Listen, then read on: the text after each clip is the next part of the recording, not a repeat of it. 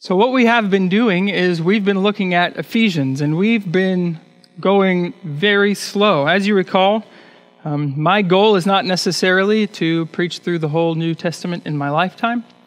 My goal is to exposit the Word of God and to see God's people love Him more and serve Him. And so we have been taking our time going through Ephesians. And just by way of reminder, so if it's okay, if I can move this up a little, I feel like you guys are in a different place.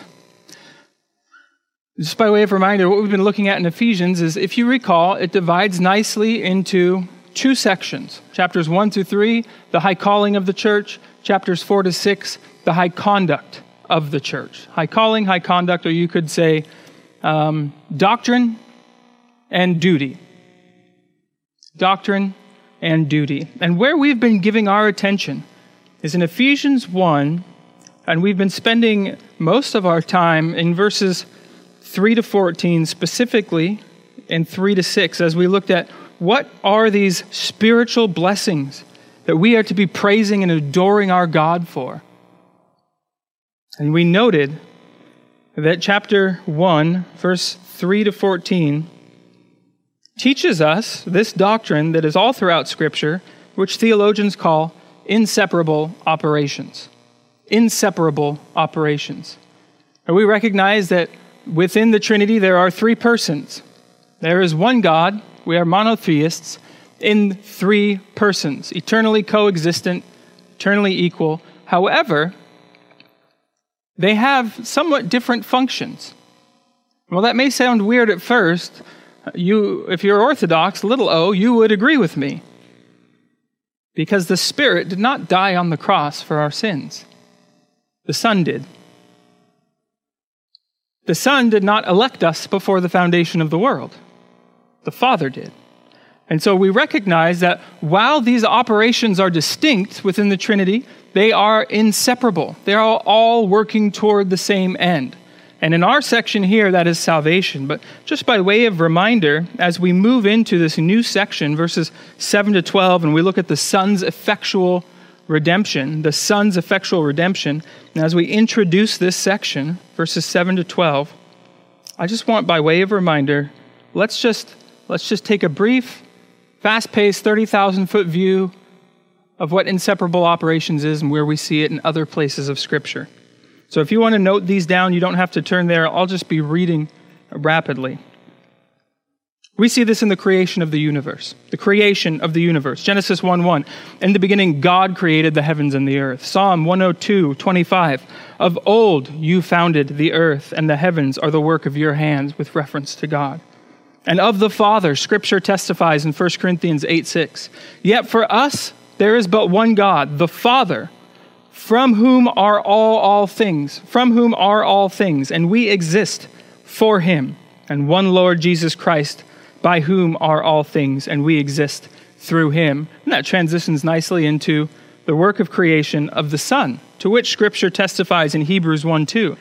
And these last days has spoken to us in his Son, whom he appointed heir of all things, through whom also he made the world. Of the Spirit, Scripture testifies, Genesis 1 2, when the earth was formless and void and darkness was, was over the surface of the deep, the Spirit of God was moving over the surface of the waters. And Job 26 13 tells us, by his Spirit, the heavens are made beautiful. Beautiful. And I don't think we see that anywhere better than here in the Pacific Northwest. And God has been abundantly gracious to us in that. Well, what about also the incarnation? The incarnation. Well, we see the Father sends the Son.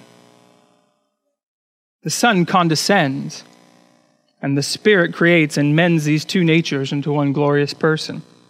And let me give you some witnesses to that effect. John 8 42, the Father sends the Son. Jesus said to them, If God were your Father, you would love me, for I proceeded forth and have come from God for I have not even come on my own initiative, but he sent me. Galatians 4 4. But when the fullness of time came, God sent forth his Son, born of a woman, born under the law. The eternally divine Son, the Word of God, condescends in himself to take on human flesh. John 1:14. And the word became flesh and dwelt among us, and we saw his what? Glory. His glory. Glory as of the only begotten from the Father, full of grace and truth. And then Philippians 2 6 and 7.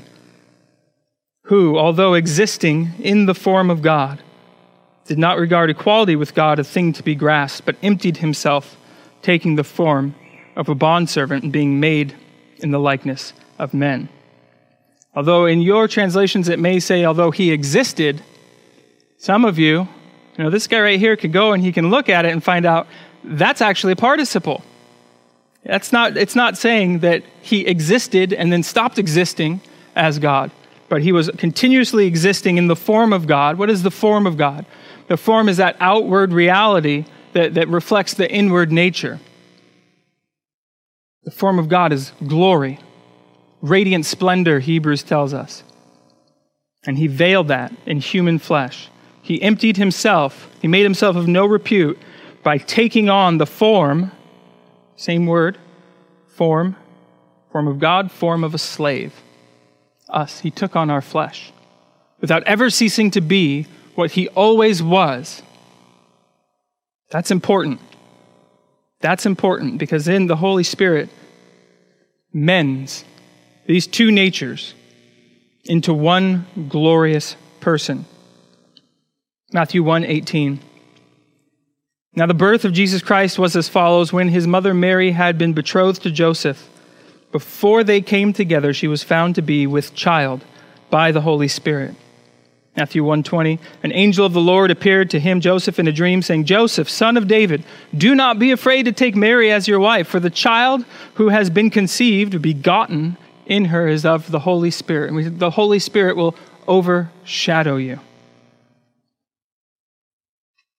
But what about in the death of Christ in the death of Christ of the Father, Scripture testifies, Romans 8:32, He who did not spare his own Son, but delivered him over for us all, how will he not also with him freely give us all things?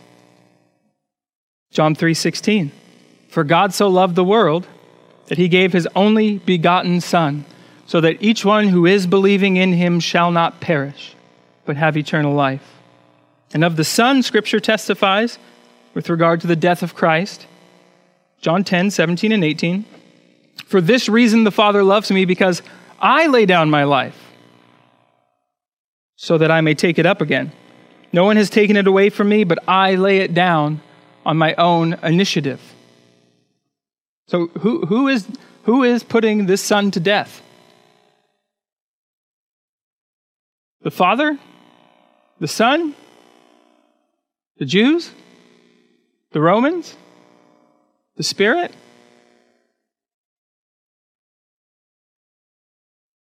Luke 23 46, and Jesus crying out with a loud voice said, Father, into your hands I commit my spirit. Having said this, he breathed his last. John 19 30. Therefore, when Jesus had received the sour wine, he said, It is finished. He bowed his head, and he gave up his spirit. Galatians 2:20. Paul says, I have been crucified with Christ. It is no longer I who live, but Christ lives in me, in the life which I now live in the flesh, I live by faith in the Son of God who loved me and who gave himself for me. Well, surely the Spirit didn't have anything to do with this, did he? On the contrary, the operations of the Trinity are inseparable. Inseparable. Hebrews 9 13 to 14 of the Spirit. For if blood and goats and bulls and the ashes of a heifer, sprinkling those who have been defiled, sanctify for the cleansing of the, f- of the flesh, how much more will the blood of Christ, who through the eternal Spirit offered himself without blemish to God, cleanse your conscience from dead works to serve the living God? And then we have the resurrection of Christ. I remember some of us were, were out at the waterfront and we were talking to people, doing some evangelism, and there's a whole bunch of Jehovah Witnesses out that evening, and it's interesting how little time they have for you when they're out about on their time, but how much time they have for you when they show up at your door. But That's that's another story. Nevertheless, we were talking with this mother and this daughter, and we were, we were arguing for the divinity of Christ. And at one point, the daughter finally piped up, and she said, Who raised Jesus from the dead? I said, That's a good question. And I think it depends on which scripture verse you look at. Because the scripture says the Father raised him from the dead, the Spirit raised him from the dead, and he raised himself from the dead. You know what she said? That's not logical. You can't raise, if you're dead, you can't raise yourself from the dead. That's not logical. I said, okay, well, if I show you this in the scripture, how will that change your thinking? And she was kind of dumbstruck for a moment. I said, Will you change your position if I can show you clearly from the scripture that Jesus testified that he would raise himself from the dead? And there was like a kind of show, there was no, like, yes. The resurrection of Christ. Acts 2:24 says God raised him up again, putting it into the agony of death since it was impossible for him to be held in its power. Of the Father, Scripture testifies, and this is just this is not exhaustive by any means. This is just a brief survey. Paul, an apostle, not sent from men or through the agency of man, but through Jesus Christ and God the Father, who raised him, Jesus Christ, from the dead. And of the Son, the Scripture testifies. John 10, 17, and 18. For this reason, the Father loves me, because I lay down my life so that I may take it up again. No one has taken it from me, but I lay it down on my own initiative. I have authority to lay it down, and I have authority to take it up again. This commandment, commandment I have received from my Father. John 2 19 to 21, Jesus answered them, Destroy this temple, and in three days I will raise it up. And the Jews said, It took 46 years to build this temple, and you're going to raise it up in three days. But what? but he was speaking of the temple, his body. After I walked through that with the mother and the daughter, they had to get going because they had things to do and they had no more time. But of the Spirit also, the scripture testifies in Romans 8 11. But if the Spirit of him who raised Jesus from the dead dwells in you, he who raised Christ Jesus from the dead also will give life to your mortal bodies through his Spirit who dwells in you. And the resurrection of believers, one of the most beautiful passages, uh, near and dear to my heart, Romans 6. Romans 6, 4 to 5. Therefore, we have been buried with him through baptism, through immersion, into death. It's not water baptism here, it's union with Christ.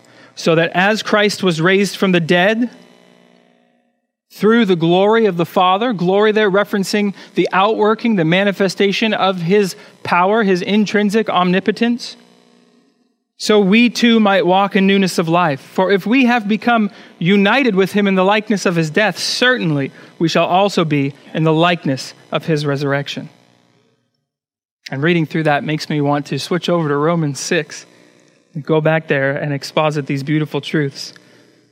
But as we continue the resurrection of believers with regard to the inseparable operations of the Trinity, John 5 21, for just as the Father raises the dead and gives them life, even so the Son gives life to whom he wishes. John 11 25, Martha and Lazarus, you know this. Jesus said to her, I am the resurrection and the life. He who believes in me will live even if he dies. Romans 8:11. But if the spirit of him who raised Jesus from the dead, we read this one before. So you see that resurrection again. The indwelling presence. Turn with me briefly to John 14. Is it just the Spirit that dwells within us? Or is it just the Son and the Spirit that dwells within us? John 14, 16. Our Lord says, I will ask the Father, and he will give you another helper, another paraclete, another comforter. It's the same thing we see in 1 John. We have an advocate with the Father, Christ Jesus. But here, this isn't speaking of Christ, this is speaking of the Spirit. And I just find it, not to sound cliche, but comforting that he says, I will give you another comforter. Because the Holy Spirit has many functions that he performs, does he not? Our Lord could have said, I will give you another teacher. But he didn't say that, did he? He said, Comforter. He said, Comforter. He will give you another helper, another paraclete, one that comes alongside to bear your burdens with you, to carry you. And he continues, not, it's not temporary, that he, Holy Spirit, who is a person, may be with you forever. That is the Spirit of truth, whom the world cannot receive because it does not see him or know him, but you know him, because he abides with you and will be in you. I will not leave you as orphans. I will come to you, and after a little while, the world will no longer see me but you will see me because I live. You will live also. In that day you will know that I am in my Father, and you in me, and I in you. He who has my commandments and keeps them is the one who loves me. And he who loves me will be loved by my Father, and I will love him and disclose myself to him. It's at this time Judas, not Iscariot, said to him, Lord, what then has happened that you are going to disclose yourself to us and not to the world? Jesus answered and said to him, Now listen to this. We've already seen the indwelling of the Son, the indwelling of the Spirit. Verse 23 If anyone loves me, he will keep my word. My Father will love him, and we will come to him, we, and make our abode with him. Colossians 1:27 to whom God willed to make known what is the riches of the glory of this mystery among the Gentiles, which is Christ in you, the hope of glory. In 1 Corinthians 6:19, we have been bought with a price. Our body is a temple of the Holy Spirit. We are to glorify God with our body because we are not our own. And as we, I think that's a great place to transition, speaking of being bought with a price, because what we're looking at is this introduction of this second inseparable operation of the Trinity, namely that which the Son does. And here we see in Ephesians 1, we had our opening in verses 1 to 2. And then verses 3 to 14 is this, this doxological adoration of God for all of his spiritual blessings that he's poured out upon his people. In verse 3 of Ephesians 1, if you turn there with me, we'll be spending the bulk of our time here. Blessed is the God and Father of our Lord Jesus Christ, who has blessed us with most spiritual blessings. Is that what it says? With stingy spiritual blessings. Is that what it says? It says all, every spiritual blessing in the heavenlies. And these are in Christ. One of the main themes in this book is our union in Christ, especially in 3 to 14. If you want a fun exercise and you have not yet done it, take a highlighter of a different color than you normally use, read through Ephesians, and highlight box, triangle, whatever it is that you do, everywhere it says in Christ, in Jesus, in Christ Jesus, in Him, in whom. And look at those surrounding verses. The fundamental core doctrine to the Christian life is our union with Christ. It's one of the beauties of Romans 6. Do you know that if you are in Christ, you are no longer a sinner by nature? If you are in Christ, you are no longer a sinner by nature. Romans 6 tells us that you have been united with him in death, burial, and resurrection. What is the wages of sin? Death. So if you have been united with him in death, the wages have been paid. You have been crucified with Christ. It is no longer you who live.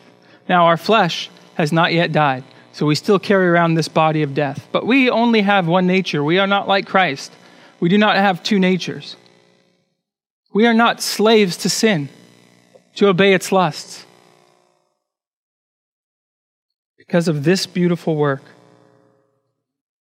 and then from 4 to 14 of Ephesians 1, we see the establishment of spiritual blessings. And we've been looking at, for the most part, the Father's salvific work in verses 4 to 6.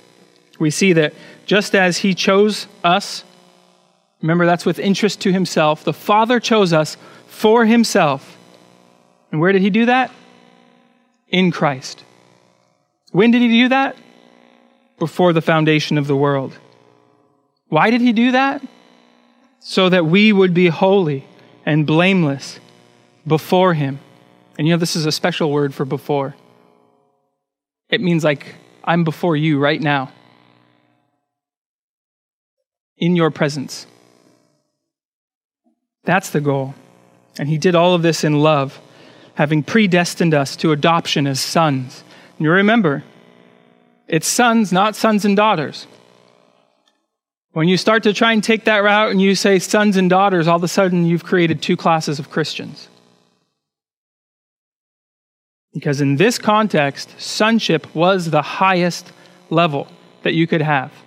Adopted as a son, then you have all the rights and privileges of the family. And if you were to put in here sons and daughters, now you've got two different levels of Christians. That's not what Paul's saying. That's not what the Spirit of God is saying. He's saying it doesn't matter if you're slave or free, male or female, Greek or Jew, it, it doesn't matter. You have the heir of sonship. You have been adopted to this highest level. And Hebrews 12 tells us that it is the church of the firstborns, plural, all of us. Firstborns, those who receive the inheritance. He has predestined us to adoption as sons through Jesus Christ to himself why would he do all that? Is it because there was something good in us? Is it because we were kind of like a diamond in the rough and we just need to be polished up a little bit? No, quite the opposite, actually. He did it because of the good pleasure of His will. And He did it so that we would be to the praise of the glory of His grace, which He graced us with in the one who is beloved. In the one who is beloved. God does not reach out to some third party to obtain your salvation. Your salvation is planned, is bought, and is sealed within the Godhead.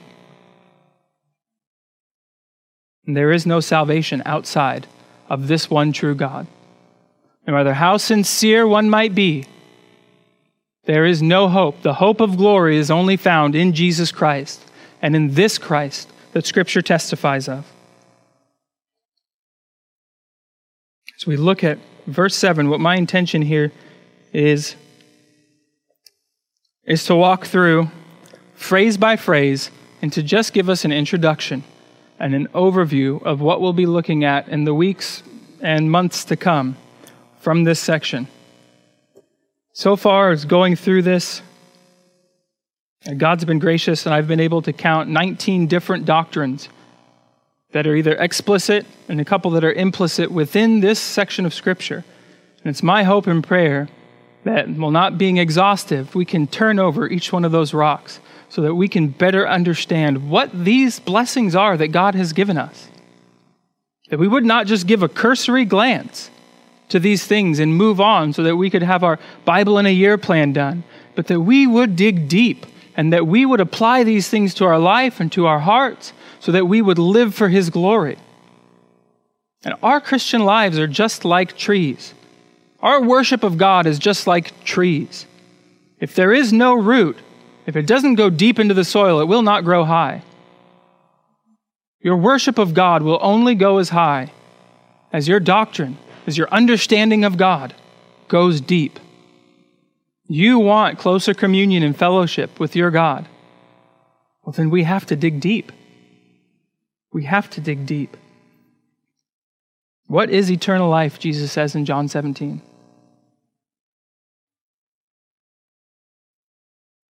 That they may know you, the one true God. That's eternal life, knowing God. And all of these blessings are all wrapped up in one glorious person, the Lord Jesus Christ.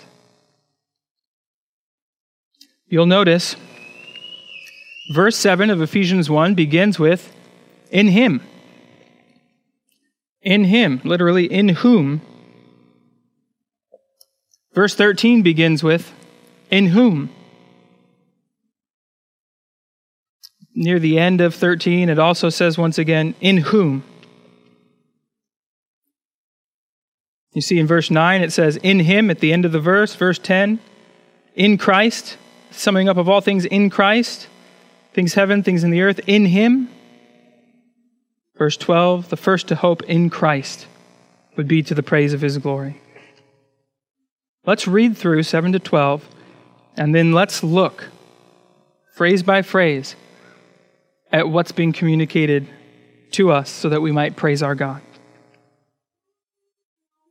In whom, verse 7, referring back to the beloved, in whom we have redemption through his blood, the forgiveness of our trespasses according to the riches of his grace, which he lavished on us in all wisdom and insight.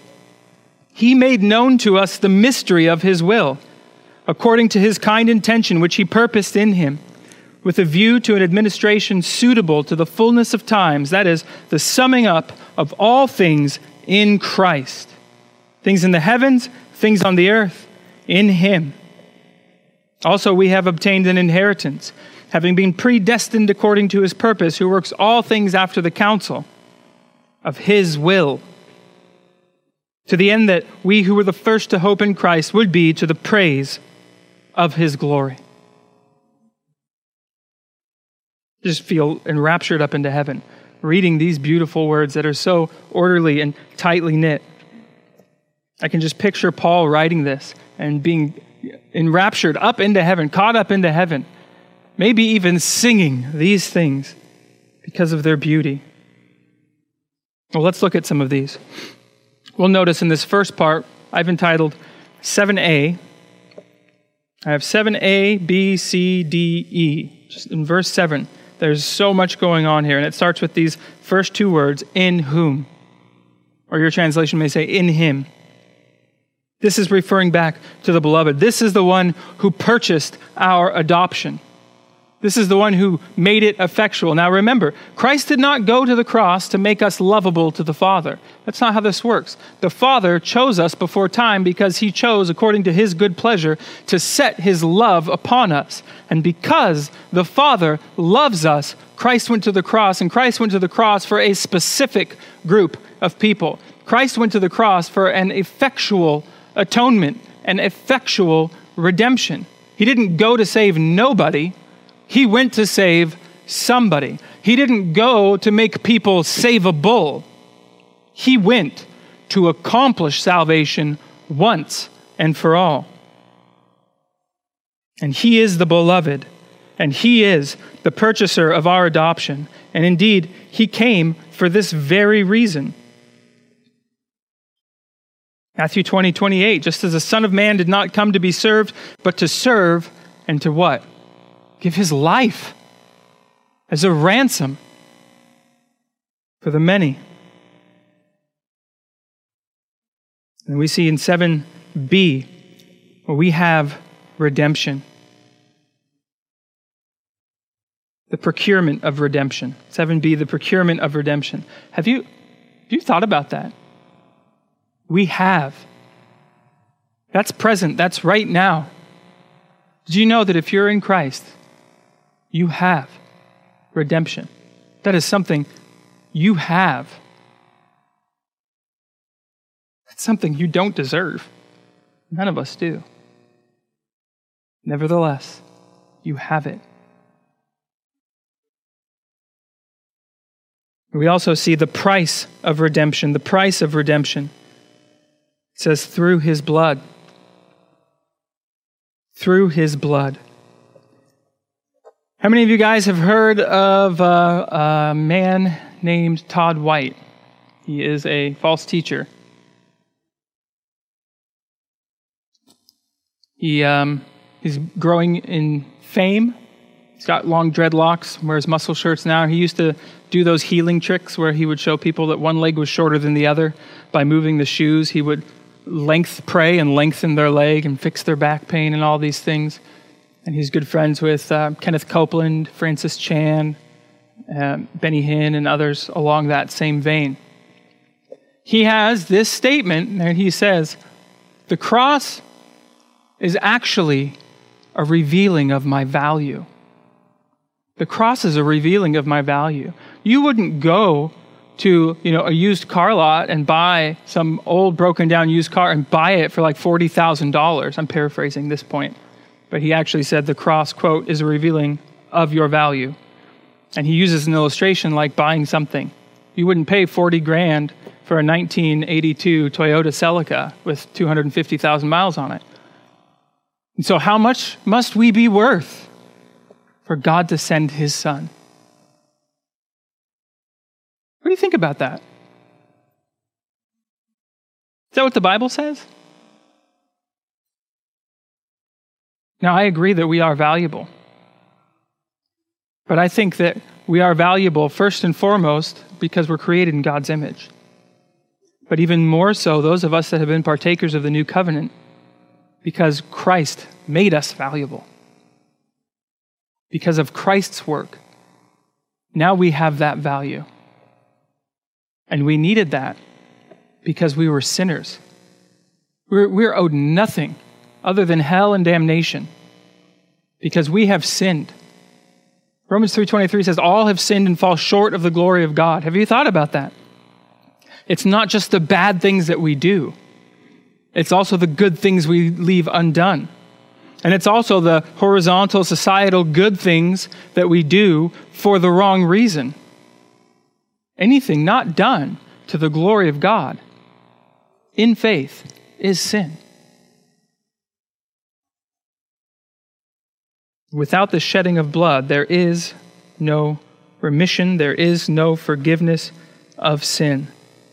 Peter says, knowing that you were not redeemed with perishable things like silver and gold from your futile way of life inherited from your forefathers, but with precious, precious blood, as of a lamb, unblemished and spotless, the blood of Christ. You could argue Christ died to make us valuable, to bring us in Him, but not because we have this intrinsic value that He had to spend that much to pay. And I think that's also an understanding of what redemption is. We recognize redemption is a purchase, right? It's used in the slave market. And We'll go into this more in the weeks to come. It's used in the slave market when you go to buy a slave. What is the cost of this slave? How much do you have to pay to own this slave? And then you take it one step further, and rather than owning this slave with that price, you pay it so that he can have his freedom, so that she can have her freedom. That's what redemption is. That's what this word is. And the people there would have understand. You're, you are in a slave market of sin. And he's coming and he's making this payment to free his people. Not because they're worthy, not because they have this exceedingly great value, but because of, as we'll see, his grace. His grace. We also see here in verse 7 the amnesty in redemption the amnesty in redemption. In him we have redemption through his blood, the forgiveness of our trespasses. Forgive, there's a couple different words for forgiveness in the Bible. There's the one where there's the covering. If I were to uh, take my coat off and lay it over the, my materials here, you wouldn't see them. You would just see the covering. But you would know it was under there but it would be covered. It's done. You don't dig it back up. And then there's also that taking away. as far as the east is from the west, so you have removed our sins from us. There is amnesty because we were rebels. And through no work of our own, our great and gracious God has pardoned us. More than that, He has adopted us as sons. He has brought us into the family house. He has given us the family name. He has given us a seat at His table. He has made us ambassadors for His Son, heralds of the gospel. In verse 7, we also see, as we'll look at later, the riches of redemption. The riches of redemption. According to, that's a key word to note, according to the riches of his grace. God did this in accordance with his riches. Let me help us understand that. If O.J. Simpson came to you and said, I want to bless you financially in accordance with my riches, how much money do you think that would be? Well, I may not be uh, on the cutting edge of news, but last I saw, he was getting arrested for stealing things because he didn't have very much money at all. So if O.J. Simpson is going to bless you financially in accordance with his riches, how much is that going to be? Now, conversely, let's say Bill Gates. Bill Gates says, I'm going to bless you in accordance with my riches. How much do you think that would be?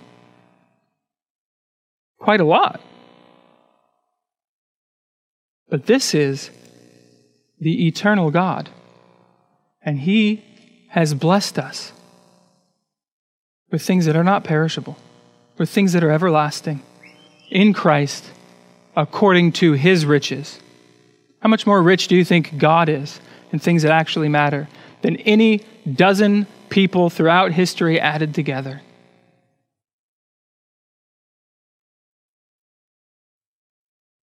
In verse 8, what we'll look at is the extravagance of redemptive grace.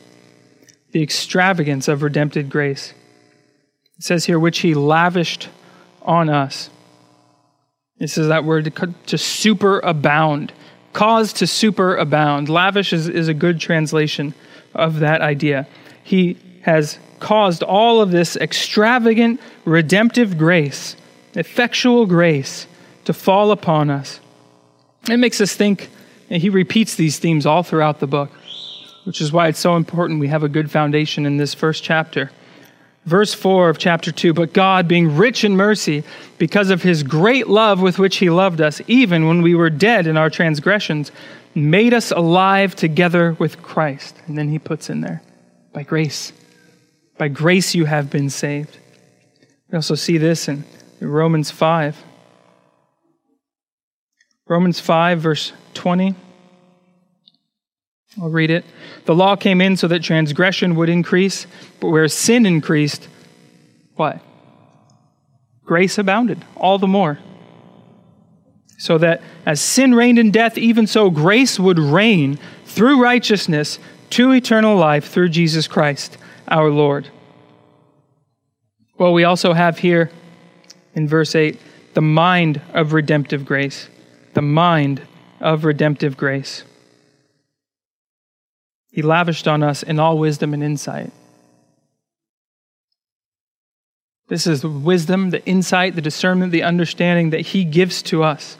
He gives us the mind of Christ. Because Christ is worthy. As we see in Revelation 5:12, worthy is the lamb who was slain to receive power and riches and wisdom and might and honor and glory and blessing. Now, here is one of the uh, extremely odd and doesn't actually seem right, but beautiful truths of Christianity. Because Christ has received these things, we too have received them by virtue of our union with Christ, being that we are in Him. That's not fair. That's grace. We see in Colossians 2 3 that in whom, which is Christ, are hidden all the treasures of wisdom and knowledge. Well, In verse 9, we see the revelation of redemption. The revelation of redemption. He made known to us. He made known to us. God did not have to make these things known to us, but He has made them known to us. He has revealed them to us. And we see this also, Ephesians 3 3, that by revelation there was made known to me the mystery, as I wrote before in brief. Speaking of the stewardship and the administration of grace that Paul was given. And in 9, we also see the mystery revealed. He made known to us the mystery of his will. From secret to revealed. Remember Deuteronomy 29 29? What's Deuteronomy 29 29? Secret things belong to Lord, but the things revealed to us, to our children, forever, that we may do them. We may do them. So these things, now remember, just we'll go into it more later, but just by way of review, touch us up when we get there. We look at God's will and we see God's revealed will and God's secret will. God's secret will is exhaustive, it's single, it's comprehensive, it's effectual. We've gone through all of those things before. And so when God ordains something, we don't know what his secret will is, but we see it working out in what theologians call what? Providence. We see it looking out. So, how do we know if God has ordained something to happen? Either one, see it in his revealed word, or we look back in history and we see what did happen. We see how has God been working history. And so, what Paul is saying here is this mystery revealed. This is something that was hidden. This was the secret will of God. But because of his grace, he has made us know it. He has opened it up to us that we might know this. And then he goes on the condition. Why does he do this? What's the condition of this revelation? Did we do something good? Were, were we worth it? No. He made known to us the mystery of his will according to his kind intention or his good pleasure. This is a good and a gracious God that we serve. Hang with me. We're going to be technical for a little while longer. But as we begin to get into this in the weeks to come, it's going to be, I think, majestic because this is such beautiful, deep, rich truth. We see God working in his good pleasure all throughout the scripture. Psalm 115, verse 3 Our God is in the heavens, and he does all that he pleases. Isaiah 46, 9 and 10. He says, I am God, there is no other. I am God, there's no one like me, declaring the end from the beginning and from ancient times things which have not been done, saying, My purpose will be established and I will accomplish most of my good pleasure. All my good pleasure.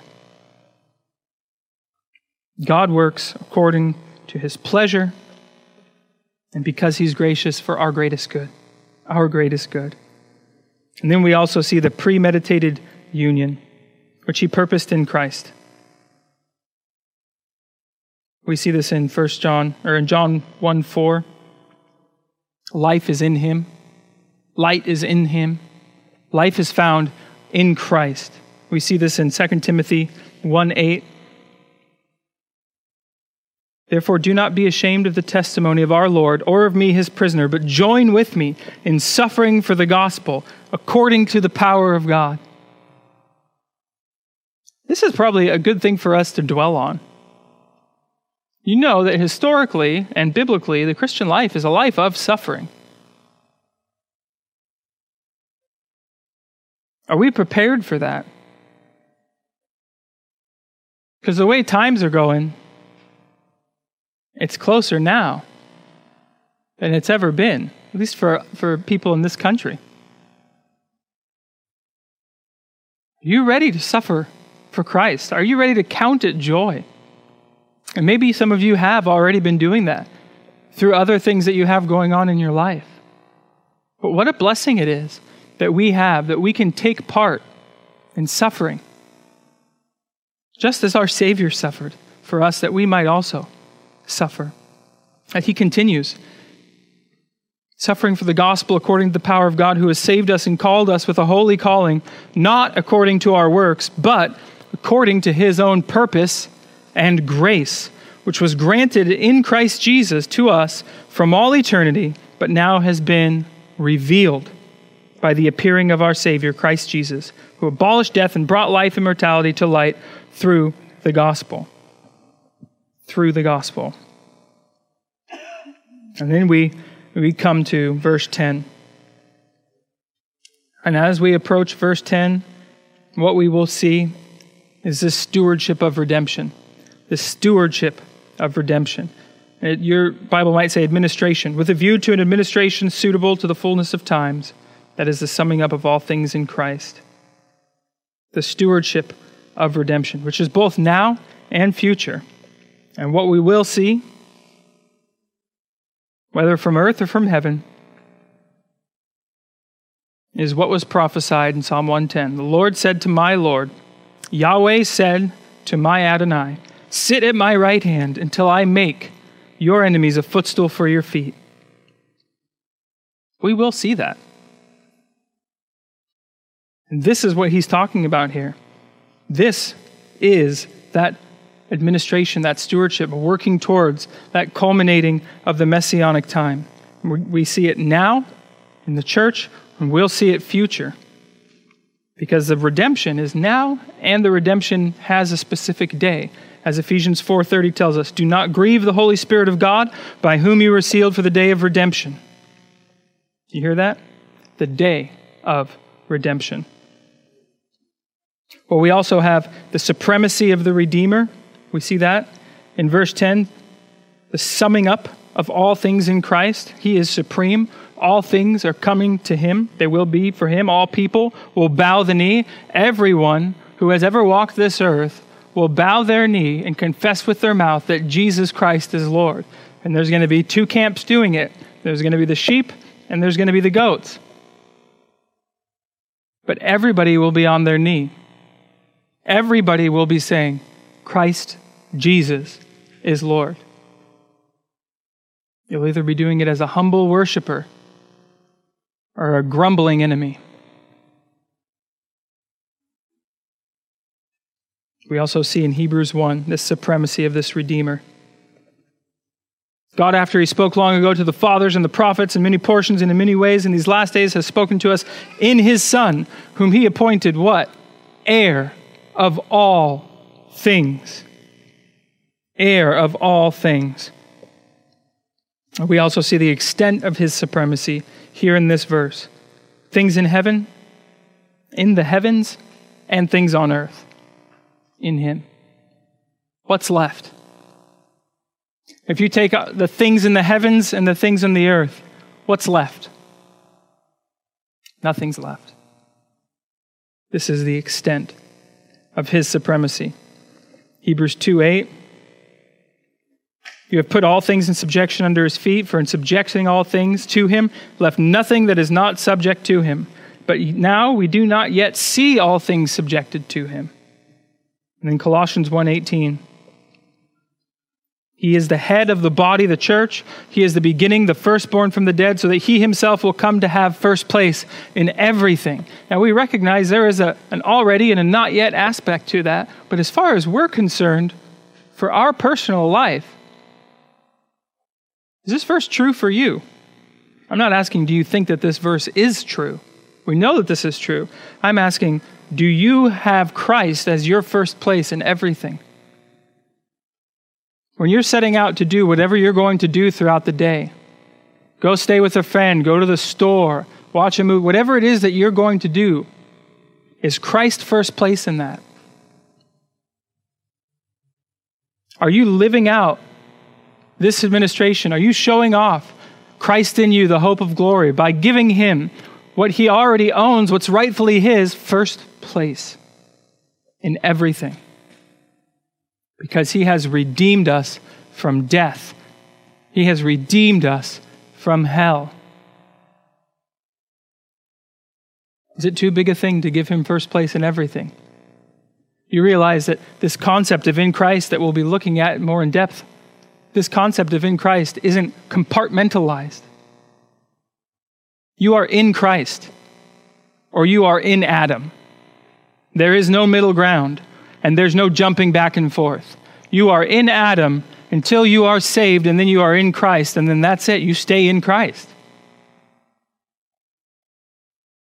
Every aspect of our life, it's the, it's the thread that weaves through all of our life.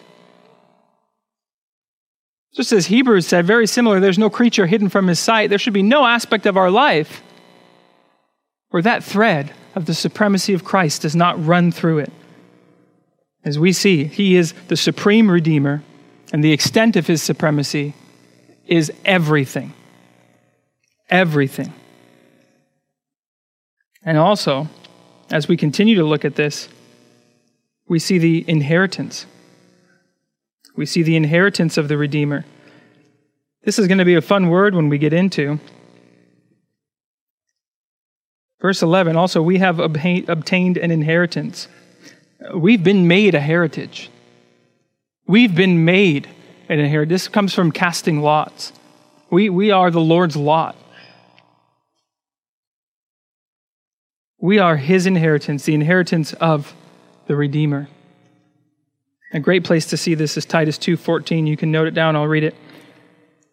Our great God and Savior, who gave himself for us to redeem us from every lawless deed and to purify for himself a people for his own possession, zealous for good deeds. Are you zealous for good deeds, knowing that you've been bought, that you are a people for his possession? You don't have to prove anything to me. I mean, who am I? I'm nobody. But there's nothing that's hidden from God. And it's not saying, do you do the things you don't want to do? That's not the Christian life. That's not the Christian life. The Christian life is that you have been regenerated according to this inseparable operation of the Trinity that, that we've briefly been looking at. This is the Christian life. You've been regenerated with your affections, with your desires. Everything's been made new. Now, there's some of it that by God's grace He's left in us to work through so that we would rely on Him, so that we would lean in Him, so that we would trust on Him. But the Christian life is not, I don't get to do what I want to do, and I have to do the things I don't want. If that is Christianity to you, you need to repent of your sin. You need to trust in Christ alone for salvation. You need to be saved. You need to be saved. I know a lot of us have been taught a lot of bad things about holiness throughout the years, especially in this country. But that is not Christianity. Christianity is a change in affections, a change in desires, a change in love. The first and greatest commandment is to love the Lord your God with all your heart, soul, mind, and strength, then to love your neighbor as yourself. Why? Because that's what Christ did, and he did that perfectly. Now, our justification is not dependent upon our works. Praise God. But our works should show fruit of what's happened to us.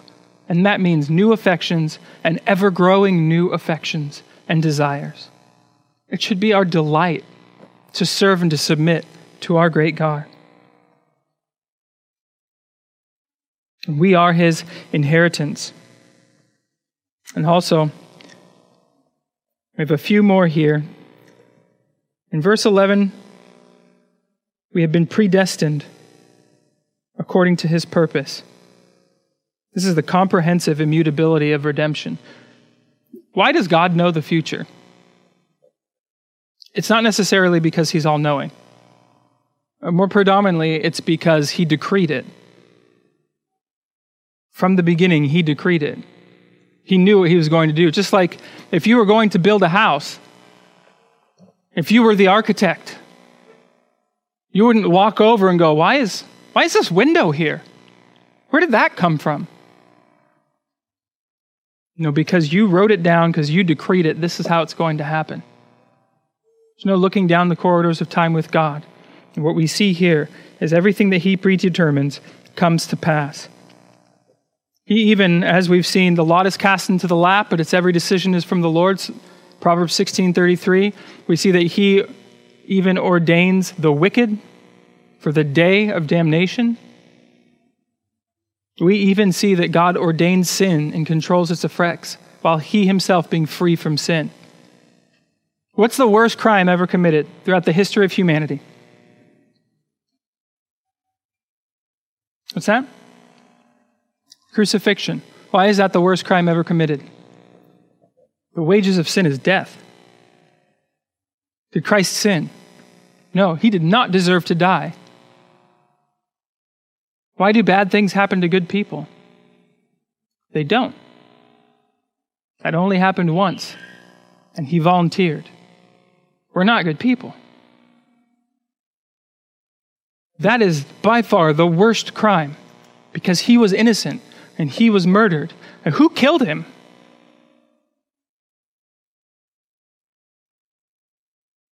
Isaiah 53 tells us it was Yahweh's good pleasure.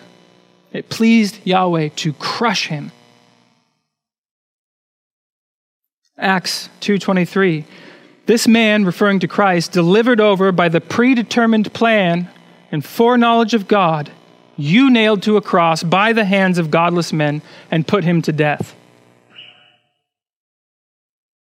Who killed Jesus? God the Jews, or the Romans? Yes. Yes. You see, God even ordains sin and controls its effects, but He's free from sin. The intent behind, just like Genesis 50 20, we talked about in the Q&A.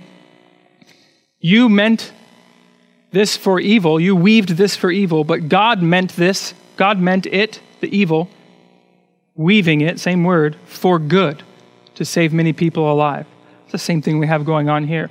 God does not ordain sin for the sinfulness of a thing, but for the good and the end of it. You understand that, that sin, it was necessary for sin to be a part of this creation, of our experience, so that God's magnificent glory might properly shine forth. Tell me how you understand God as a Savior without sin. Tell me how you understand God's mercy without sin. Tell me how you understand the depths of God's love, God's grace, Go through the list of his attributes. And how do you understand that you don't? And what is eternal life? That they may know you, the only true God, and Jesus Christ, whom you have sent.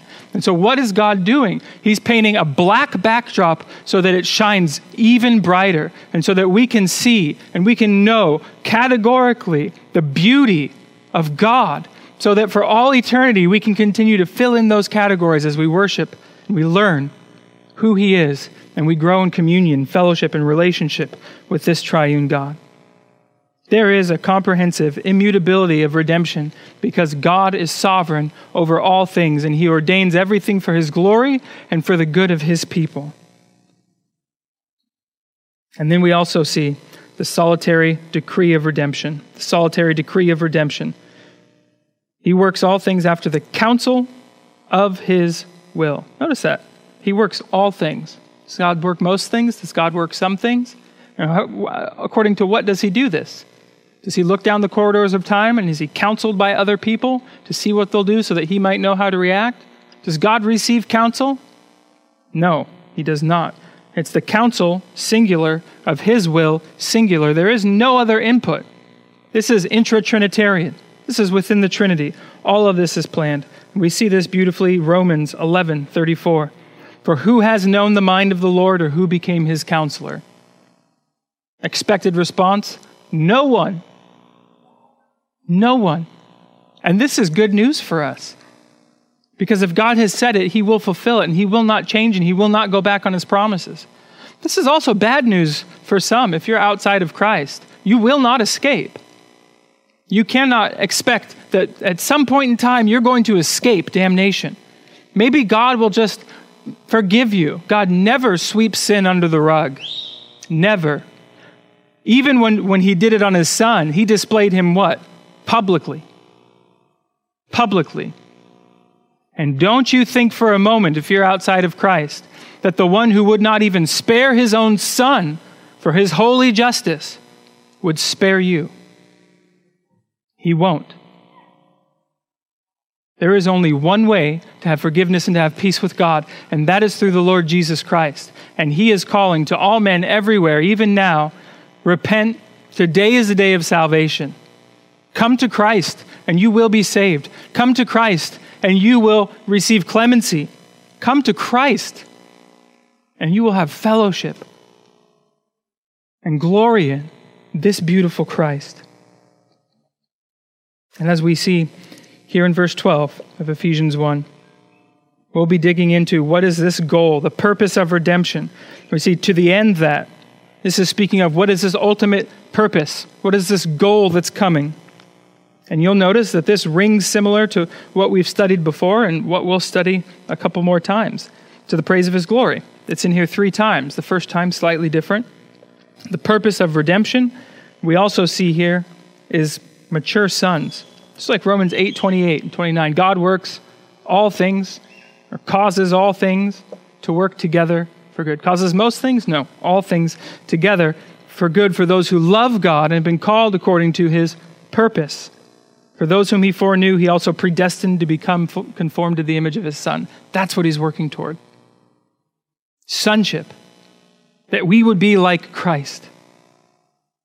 That we would be like Christ. We also see the hope of redemption. The first one's to hope in Christ. Romans 15, Isaiah says, in Romans 15, 12, Paul quotes him, There shall come the root of Jesse, and he will arise to rule over the Gentiles, and in him shall the Gentiles have hope. Anybody here Jewish? No? This is us. We're the Gentiles, and now we have hope because of this great God, because of his beautiful Son, because of the application of the Spirit, taking Christ's work and applying it to us. That's why he's called the God of hope in verse 13. And he tells us these things so that we would have joy and peace in believing, and so that we would abound in hope by the power of the Holy Spirit. And then finally, that we would be to the praise of his glory. We see the hope of redemption and the praise of redemption. I want to note this in Philippians 4.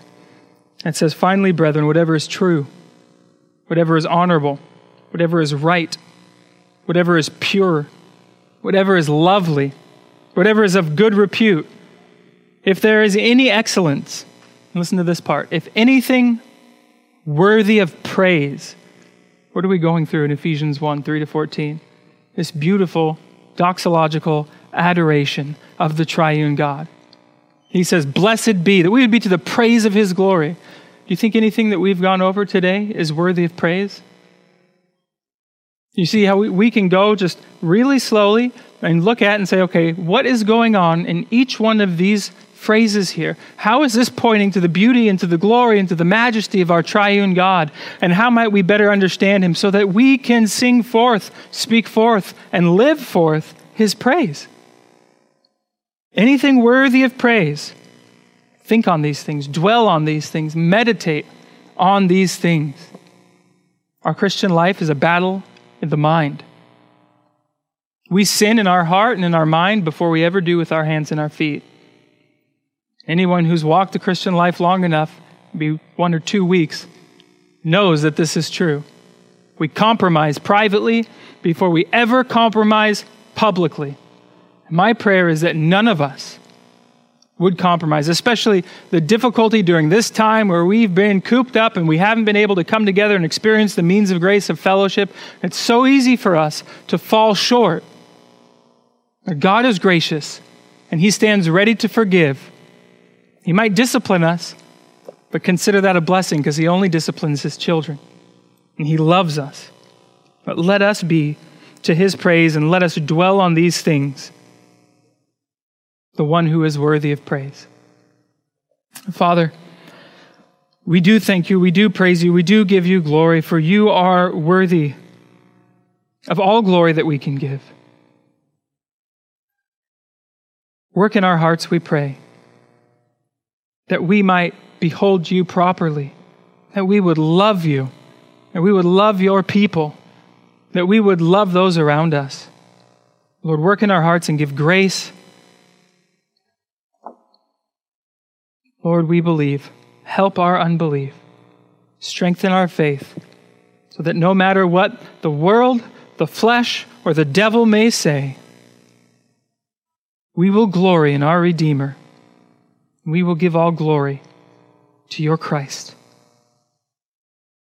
In his name we pray. Amen.